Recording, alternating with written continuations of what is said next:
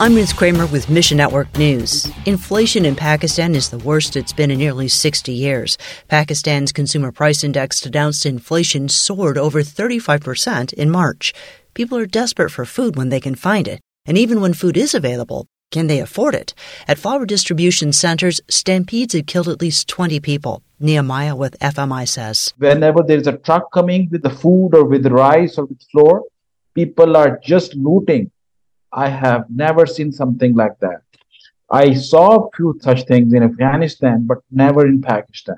And when I see that, when, when our partners see that, their heart really sinks. This is very, very sad. Yet Pakistan's believers are sharing their food with Muslim neighbors and it's opening gospel doors. Pray for relief in Pakistan.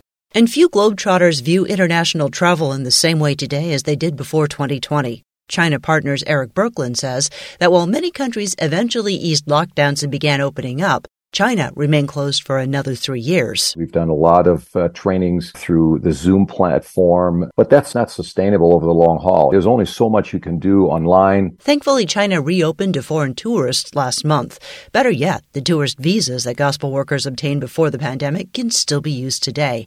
Praise God for his faithfulness. Pray specifically for wisdom as we are right now trying to figure out what the next steps should be. I have a vision of going back with teams starting in 24 and 25, continuing our training and maybe even do more than we have done in the past. Mission Network News, a service of One Way Ministries.